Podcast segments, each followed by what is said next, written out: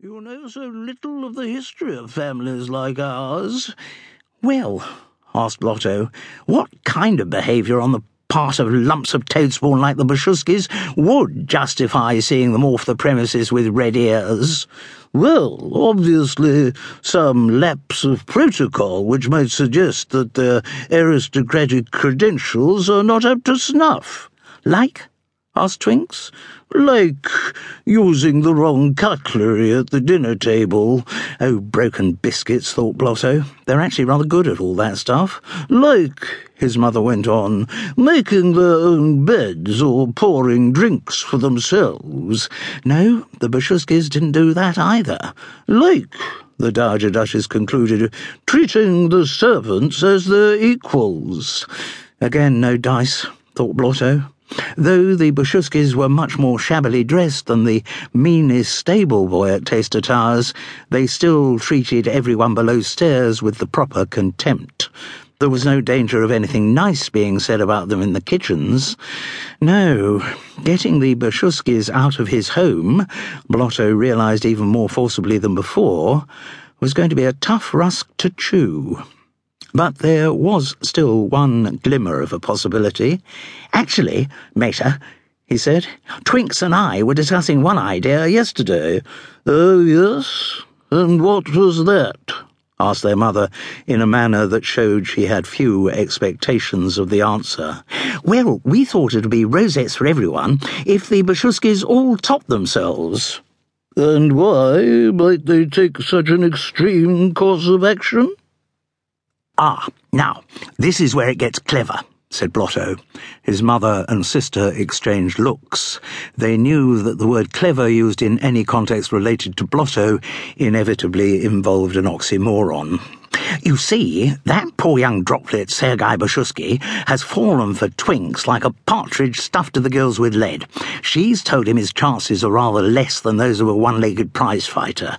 Result is, the pot-brain pineapple has announced he's going to top himself. And I was just thinking that we only have to get all the other Bashuskys to fall for Twinks, and we'll have a great... His mother's look seemed to draw out his breath like a vacuum pump, and he had none left to articulate any more words. The reptilian eyes of the Dowager Duchess flicked across to her daughter. Have you got any sensible ideas, Honoria? Well, short of going to Limehouse to contract a gang of thugs to come here and strangle the lot of them, I don't have too many, no. The Dowager Duchess gave a peremptory shake of the head.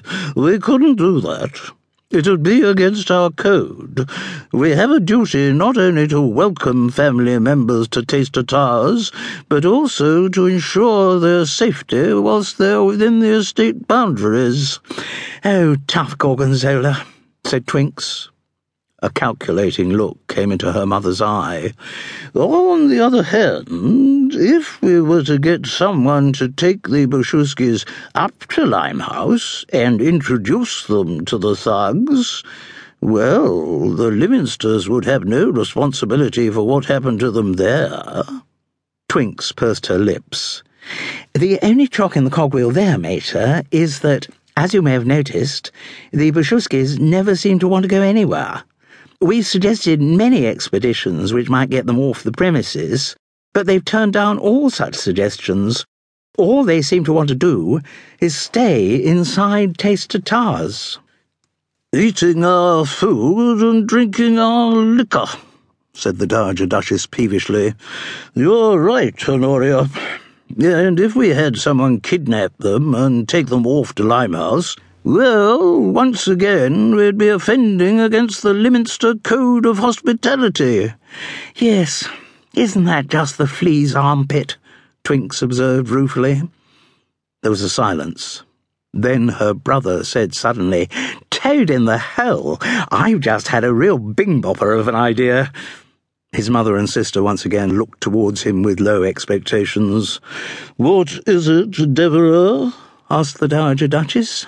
Well, I was just thinking, and when you hear it, you'll really have to admit that it's a bizarre idea that whereas the Bashuskys being coffinated by hired thugs might look a tidge suspicious,